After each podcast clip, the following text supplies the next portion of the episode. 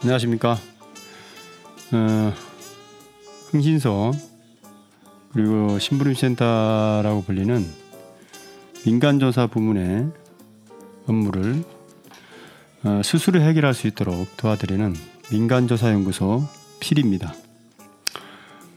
음, 지난 시간까지 해서 간통증거 수집에 대해서 다 마쳤고요. 이제 오늘부터는 사람 찾기에 대해서 알아보도록 하겠습니다.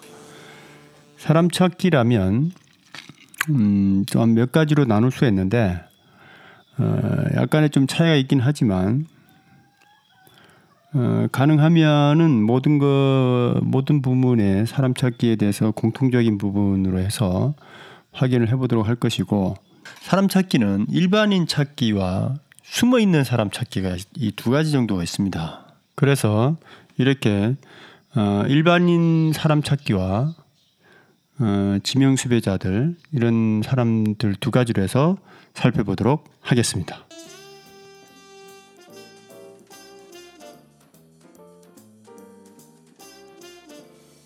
네, 그렇다면 일반인은 어떤 경우가 있을까요? 국민학교, 중학교, 뭐 동창, 그리고 회사 동료였던 사람, 뭐 여러 가지 사람들 있고 이분들의 특징은 뭐냐면 음, 뭐 특별한 경우가 아닌 이상에는 그대로 뭐 사회생활을 쭉 하고 있고 누군가로부터 뭐, 뭐 숨어 있거나 도망가거나 이런 사람은 아니라는 겁니다. 자, 그럼 일반적인 사람 찾기가 있고 그 다음부터는 이제 어 자기의 자기의 위치를 노출시키지 않으려는 사람들. 특히 뭐 어떤 그 돈을 빌려가서 안 갚는 사람들이라든지 아니면 죄를 짓고 도망다니는 사람들 적극적으로 이렇게 한 두 가지 정도로 나눌 수 있는데 어, 우선 음, 일반인 찾기는 어, 좀 노력을 많이 해야 됩니다. 어, 불법적인 업무, 불법, 불법 적인 방법으로 사람을 찾는 경우가 가끔 있다고 하는데 그런 거는 좀 지양을 해야 될 것이고, 어, 우선 그, 뭐, 고등학교 동창, 중학교, 뭐 국민학교 동창, 초등학교죠. 동창들을 찾는 경우에는 어 가장 중요한 거는 그 학교 다녔을 때 당시에 그 마을에 가봐야 됩니다. 어. 그게 가장 정확하죠. 거기 가서 누구누구를 찾으면 돼요. 어, 그러니까 무슨 말이냐면 국민학교, 중학교를 뭐 학교를 안다라면 그 마을에 가서 수소문하면 웬만하면 다 찾을 수 있겠죠. 어, 너무 간, 간단한가요? 예, 네, 그러합니다. 그래 하고 그런데 이제 학교를 모를 경우가 문제가 될 수 있죠. 그럴 경우에는 어, 생년월일을 알면 그 번호, 그러니까 주민등록번호를 완성할 수가 있는데 그런 경우에는 불법이에요. 불법이기 때문에 주의를 하셔야 되고 어, 우리나라는 이 주민등록번호만 알면 웬만하면 뭐 거의 다 찾죠. 어, 방법은 아주 여러 가지가 있습니다. 어, 뭐 방송으로 말씀드리기 참 적절하지 못한 부분들이 많이 있어서 뭐 정확하게 자세하게 말씀드릴 수는 없고 어쨌든 그래 하고요. 그 다음에 뭐 어쨌든 그 사람을 헤어졌던 사람이 헤어진 사람을 찾으려고 하면 헤어졌던 그 당시로 거슬러 올라가서 어 거기에서부터 출발하셔야 됩니다. 자 그리고 가족에 대해서 말씀드릴게요. 헤어진 가족들이 있어요. 어, 우리나라가 언제부터인지는 모르겠는데 아마 IMF 정도로 되지 않나 싶어요. 벌써 이제 IMF가 흘러간 지 지금 15년이 지났습니다. 그죠? 그렇기 때문에 그때 당시 이혼 가정이 많이 생겼는데 그때 당시 청소년이었던 사람들이 지금은 다 성인이에요. 그래서 그때 예를 들어서 뭐 미취학 아동이었던 사람이 어 지금 봅시다. 뭐 여덟 살 여덟 살이었다면 그때 당시에 지금 15년이니까 23세예요. 그죠? 그렇기 때문에 자기도 모르는 사이에 자기 본인의 부모님들이 이혼을 하고 어 본인은 부모님 중에 한 분과 계속 같이 살았을 가능성이 있죠. 그럴 경우에는 어 물론 뭐 계속 그 연락을 해오는 경우도 있고 면접 교섭권이라는 것이 있기 때문에 어 그렇게 할 수도 있지만 그렇지 않고 한쪽에서 또 뭐 재혼을 하거나 하면 그런 것들이 좀 자연스럽지가 않죠. 그래서 연락이 두절돼 버리는 경우가 많은데 그럴 경우에는 지금 만약에 성인이 됐다. 성인이 되지 않아도 관계 없습니다. 어, 자기의 생부 혹은 생모를 찾기 위해서는 경찰서에 가시면 됩니다. 경찰서에 가시면요. 찾아주십니다. 그런데 그 관계 서류가 있어야 되겠죠. 보면 본인의 어, 기본 증명서를 떼면 거기에 어머님이나 아버님, 생모, 생부에 대한 정보가 들어가 있죠. 그걸 가지고 경찰서에 가시면 어, 헤어진 가족을 찾아주는 분들이 따로 계세요. 예. 이 사실을 모르신 분들이 가끔 있어서 흥신소 쪽으로 그 어릴 때 헤어진 어머니 아버지를 찾는 경우가 있는데요. 굳이 그럴 필요 없습니다. 경찰서에 가셔서 어, 찾아달라고 하시면 찾아주십니다. 예. 자 그렇게 하고 어, 그 다음에 음. 자, 뭐 어쨌든 그 일반적인 사람들 찾는 거에 대해서는 음, 대충 그러하고요. 음, 다음에 이제 지명수배자 혹은 기소중지사 이 사람들을 찾는 경우가 있어요. 자, 이 지명수배자와 기소중지자가 어떤 사람들이냐면 어떤 재판을 받거나 수사를 진행 중에 어 갑자기 사람이 나타나지 않, 않, 않으면 어 검찰이 기소를 중지합니다. 그래서 그 사람들을 기소 중지자로 분류를 하고 어, 또 사안에 따라서는 지명 수배까지 하기도 합니다. 자, 그러면 기소 중지는 그렇다 치더라도 지명 수배를 내리면 사람은 금방 찾을 거 아니냐. 지명 수배가 됐으니까. 근데 그렇지 않아요. 지명 수배자가 됐다 하더라도 일반 재산 범죄인 경우에는 경찰관들이 직접 적극적으로 찾아다니질 않습니다. 지명수배자와 비슷한 현상수배가 있는데요. 현상수배는 지명수배보다 한 단계 더 높지요. 지명수배는 지명수배자 이름으로 올려놓고 만약에 어, 검문 검색을 통해서 어, 찾으면 바로 나올 수 있거든요. 어, 그런 경우에 이제 지명수배자는 걸릴 수가 있고 현상 수배의 경우에는 어, 여러분들 그 터미널 내지 뭐 기차 역사 이런데 또 식, 음식점이라든지 뭐 호텔 이런 공공 그 시설물에 사람들이 자주 드나드는 곳에 보면 그 현상 수배자들 이렇게 그 뭉타주 뭉타주는 아니죠. 그 실제 얼굴하고 죄명하고 뭐 이렇게 그런 게 있어요. 그런 사람들이 현상 수배범이라고 그러죠. 그 사람들은 범죄자예요. 범인이에요. 범인.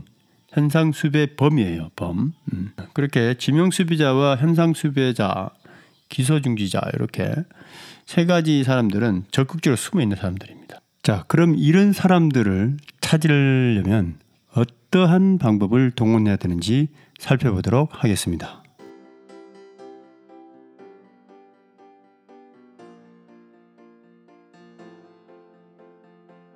기소중지자 혹은 지명수배자의 찾기에서는 중요한 것은 타이밍입니다. 그리고 기소중지자의 경우 행동 반경을 제한적으로 하는 사람도 있는데 이럴 경우에는 그 사람의 손과 발이 되어주는 그러니까 수족 다른 말로 부하 하수인을 찾아야 합니다. 기소중지자 사람 찾기 혹은 지명수배자 사람 찾기에서 대부분은 그 가족들이 하수인이 되는 경우가 많습니다.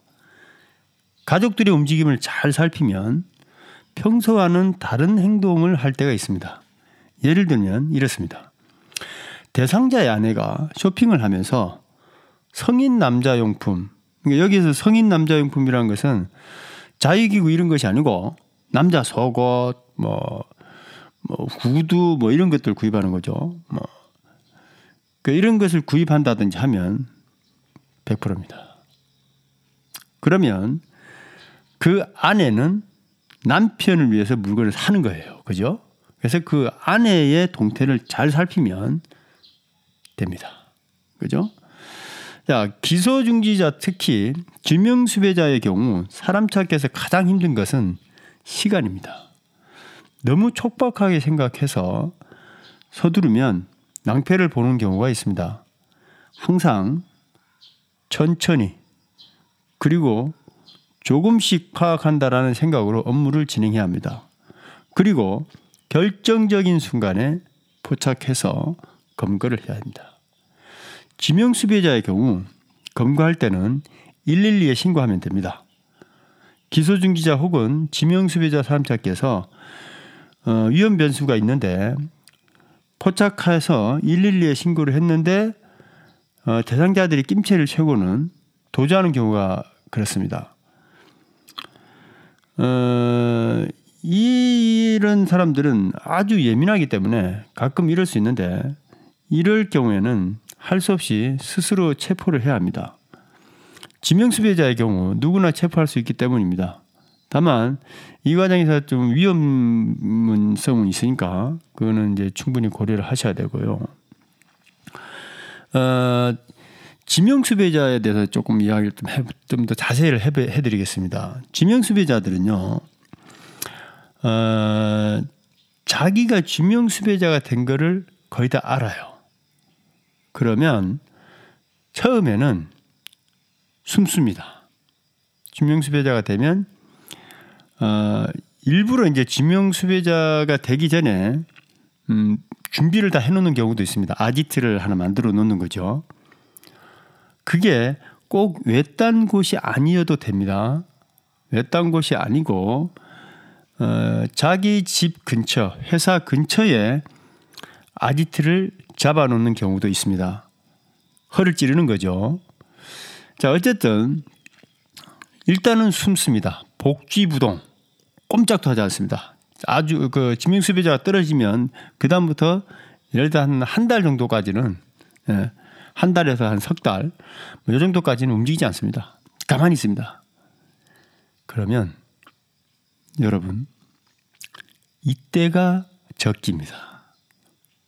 움직이지 않을 때가 잡을 수 있는 가장 좋은 시기입니다. 왜냐고요? 숨어 있는데 어떻게 찾느냐고요? 바로 말씀드린 그 하수인을 찾으면 됩니다. 사람은요, 어, 혼자 이렇게 있을 수가 없어요. 어, 교도소가 왜 힘든 곳일까요? 어, 자유형이라는 거거든요. 교도소라는 게. 이 자유를 구속을 당하면요. 사람은 인간적으로 아주 힘듭니다. 그래서 자유형이 아직까지도 계속 그 효과를 내는 것이고, 마치 자기 스스로 이제 구속이 되는 겁니다. 어떤 그 장소만 좀 괜찮을 뿐이지 교도소가 아닐 뿐이지. 자 그렇게 되면 사람이요 그리워요. 그리고 회사가 어떻게 돌아가는지도 궁금하고 집이 어떻게 돌아가는지도 궁금하고 자기의 신변이 어떻게 이 신병 처리가 어떻게 되고 있는지도 궁금하고 그 모든 그런 사실들을 전달해 줄 사람이 있어야 됩니다. 왜냐하면 숨을 때는요 휴대폰도 다 없어요. 휴대폰 추적된다는 건 뭐 누구라도 알기 때문에 휴대폰도 없고 아무것도 없어요. 통신 시설 아무것도 없습니다. 그렇게 해서 어 거기에서 어 누가 옵니다. 그것으로 누가 찾아갑니다. 옷도 갈아입어야 되고 어, 음식 같은 것도 뭐 무한정 먹을 수 없잖아요. 무한정 뭐 사다 놓고 할 수도 없기 때문에 누가 좀 쇼핑을 해서 갖다 주기도 해야 되고 음. 왜냐하면 당분간은 뭐 배달 시키는 것도 위험하거든요. 그래서 이제 누군가가 갑니다. 그러면 그 누군가는 바로 수아들이라는 거죠. 그래서 그 수아들을 딱딱 찾아야 돼요. 제가 저번에 그, 음, 세월호 사건 때 유병원이 지금 뭐 죽었다, 안 죽었다 말이 뭐 조금 있긴 하지만 만약 유병원을 잡으려면요. 유병원을 쫓아다니면 다닐 수는 없 으니까 유병원의 하수인을 쫓아다녀야 돼요, 사실은. 근데 하수인들을 다 구속시켜 버렸잖아요, 그때. 이거는 뭔가 경찰 수사에 어, 뭔가 잘못된 겁니다. 네, 진짜 유병원을 잡으려고 했으면 유병원의 수하들을 잡아들이는 게 아니죠. 어, 수하들이 있어야 유병원이 움직일 수 있잖아요. 자연, 자, 연스럽게 그렇기 때문에 이, 이 수하들을 다 잡아버리니까 유병원이 죽어버린 거죠. 못 살겠죠. 그렇게 되면. 음. 자, 어쨌든, 어, 그 수하들을 찾아서 해야 되고. 근데 이제 처음에 이렇게 해서 한 초기에 발견을 소재 파악을 하지 못했다. 그럼 시간이 지나버렸다. 그럴 경우에는 차라리 시간을 더 줘야 됩니다. 이 지명 수비자들은요, 처음에는 그렇게 아주 몸을 사리다가도 어느 정도 시간이 지나면요, 움직여요. 어? 괜찮은데? 경찰도 뭐 더 이상 의지가 없는가 본데? 나를 잡으려고 하는 의지가 없네? 어. 처음에는 사안이 좀 뭐 크거나 예를 들어 뭐, 뭐, 뭐 수백억이 된다든지 어, 사기 금액이나 뭐 횡령 금액 그러면 이제 경찰이 움직여 보죠. 그러다가 안 되면 경찰도 이제 포기합니다. 지명 수배자 명단으로만 올려놓는 거예요. 그러면 이제 싹 움직여요.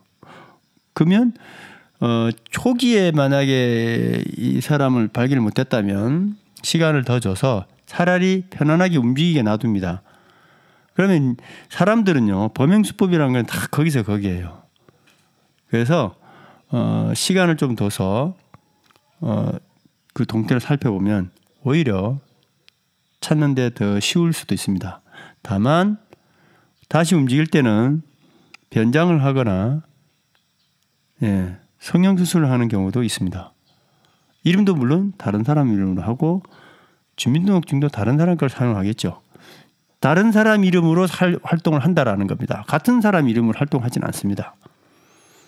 그렇기 때문에 어, 변수가 있어서 좀 힘들 수도 있으니까 초기에 예, 지금 이 방송을 듣는 들으시는 분 중에 어, 어떤 지명 수배자나 기소중자를 찾으려고 하시는 분이 계시다면 초기에 예, 초기에 그 소재 파악 작업을 하셔야 된다는 걸 꼭 염두에 두시고 어 어쨌든 사람을 찾는 거는요. 음, 심리전이 좀 심리전의 성격이 강합니다. 그래서 어 항상 어 이럴 경우도 있어요. 음, 가끔은 연극을 해야 될 때도 있습니다. 아, 그냥 포기했다. 주변 그 하수인으로 추정되는 사람들한테 아유, 그놈 그거 잘 먹고 잘 살라 그러지 뭐. 아유, 나도 모르겠다 이제. 뭐 지명수비를 올려놨으니까 뭐 뭐, 뭐, 뭐 찾으면 찾을 거고 뭐 지가 운이 좋으면 뭐 어? 평생 그렇게 살겠지. 이렇게 해서 어, 마치 찾지 않는 양 이렇게 할, 수, 할 필요도 있고요. 그리고 어, 한번 사기꾼들은요 또 사기를 쳐요. 그래서 어 계속 그 사람하고 연락이 되는 사람도 있습니다. 가끔 지금 정, 그 지명수배가 되지만 사장님 제가 좀 좋은 게 하나 있으니까 한번 어떻게 좀 괜찮으시면 한 번 더 투자를 하시죠. 뭐 이런 식으로 오히려 강큰 이런 사람들도 있습니다. 예, 이런 경우에도 어, 모든 변수들을 다 활용을 해서 어, 그 사람을 유인할 해야 될 때는 유인할 필요도 있다. 어, 그런 것도 있고 이건 일반 사람의 경우도 마찬가지입니다. 예, 일반인의 경우에도 어, 예를 들어서 어떤 그, 그 사람 어떤 사업 파트너가 될 사람인데 이 사람의 소재를 모른다. 어, 어딘지를 잘 모른다. 그러면 뭐 말도 안 해준다. 그러면 제3의 사람들을 이용해서 어, 마치 자기와 똑같은 사람, 똑같은 경우처럼 이렇게 한 번 더 사기를 당할 것 같은 사람을 등장을 시켜서 그 사람의 어, 소재를 파악하는 방법도 있습니다. 예. 오늘 뭐 이 정도로 해서 사람 찾기에 대해서 좀 살펴봤는데요. 이 사람 찾기라는 것은 음, 개인 정보가 있다면 찾기는 아주 쉽습니다. 그러나 어, 개인 정보 보호에 관한 법률이 있기 때문에 그 부분은 상당히 주의를 하셔야 되는 부분들이고 다만 어, 지명 수배자 혹은 기소중지자들의 경우에는 음, 그 하수인들을 좀 집중적으로 공략을 해야 된다. 어, 그런 부분들을 염두에 두시고 사람 찾기 하시는데 어, 많이 활용이 되시기를 바랍니다. 예, 그리고 어, 피리 피리 피리가 아, 피리가 뭔지를 저 설명을 또 한번 드릴게요. 어, 피리는 민간 조사 연구소의 그 약자 약어입니다. 그러니까 Private Investigation 음, 어, Research Institute 이렇게 해서 민간 조사 연구소고요. 뭐 우리가 뭐 우리 악기 있잖아요. 악기 피리 뭐 그런 식으로 해서 이제 뭐, 뭐 그런 피리를 부세요. 뭐 이런 어, 느낌이 가도록 그렇게 해서 피리를 했고 혹시나 또 궁금하신 분들이 계실 것 같아서 피리에 대해서 설명을 드렸고요. 어, 아직까지 지금 뭐 사연들이 올라오지 않고 있는데 사연들을 좀 보내주셔야 됩니다. 그래야지만 제가 이 팟캐스트도 좀 재밌게 운영을 할 것이고 어, 사연을 주신다고 해서 그 사연을 그대로 제가 다 공개를 할 게 아니고 어, 적당한 부분에 대해서 중요한 부분에 대해서 제가 좀 그 익명을 익명은 뭐 당연한 거고 그 사건 내용도 조금 이제 각색을 해서 다른 사람들이 알 수 없도록 그렇게 할 테니까 염려하지 마시고 음, 사연 많이 보내주시기 바랍니다. 어, 그리고 이제 이 어, 사람 찾기 오늘 이야기를 드렸는데 여기에 대해서 또 뭐 궁금하신 것이 있으시면 네, 어, 피리코리아 골뱅이 gmail.com 예, p i r i k o r e a 골뱅이 gmail.com 쪽으로 메일을 주시면 성심성의껏 제가 또 상담을 해 드리도록 하겠습니다. 자, 다시 한번 사람 찾기에 대해서 말씀을 드리겠습니다. 아, 일반인의 경우 어, 헤어졌을 때 그 당시로 다시 거슬러 올라가서 그 현장에서부터 다시 출발해서 찾으면 된다. 그리고 어, 지명수 배자 기소중지자의 경우에는 그 하수인들의 어, 동태를 파악해라. 이게 바로 오늘의 사람 찾기 키워드였습니다. 네, 이상 어, 2015년 8월 21일 금요일 어, 필히 방송을 마치도록 하겠습니다. 감사합니다.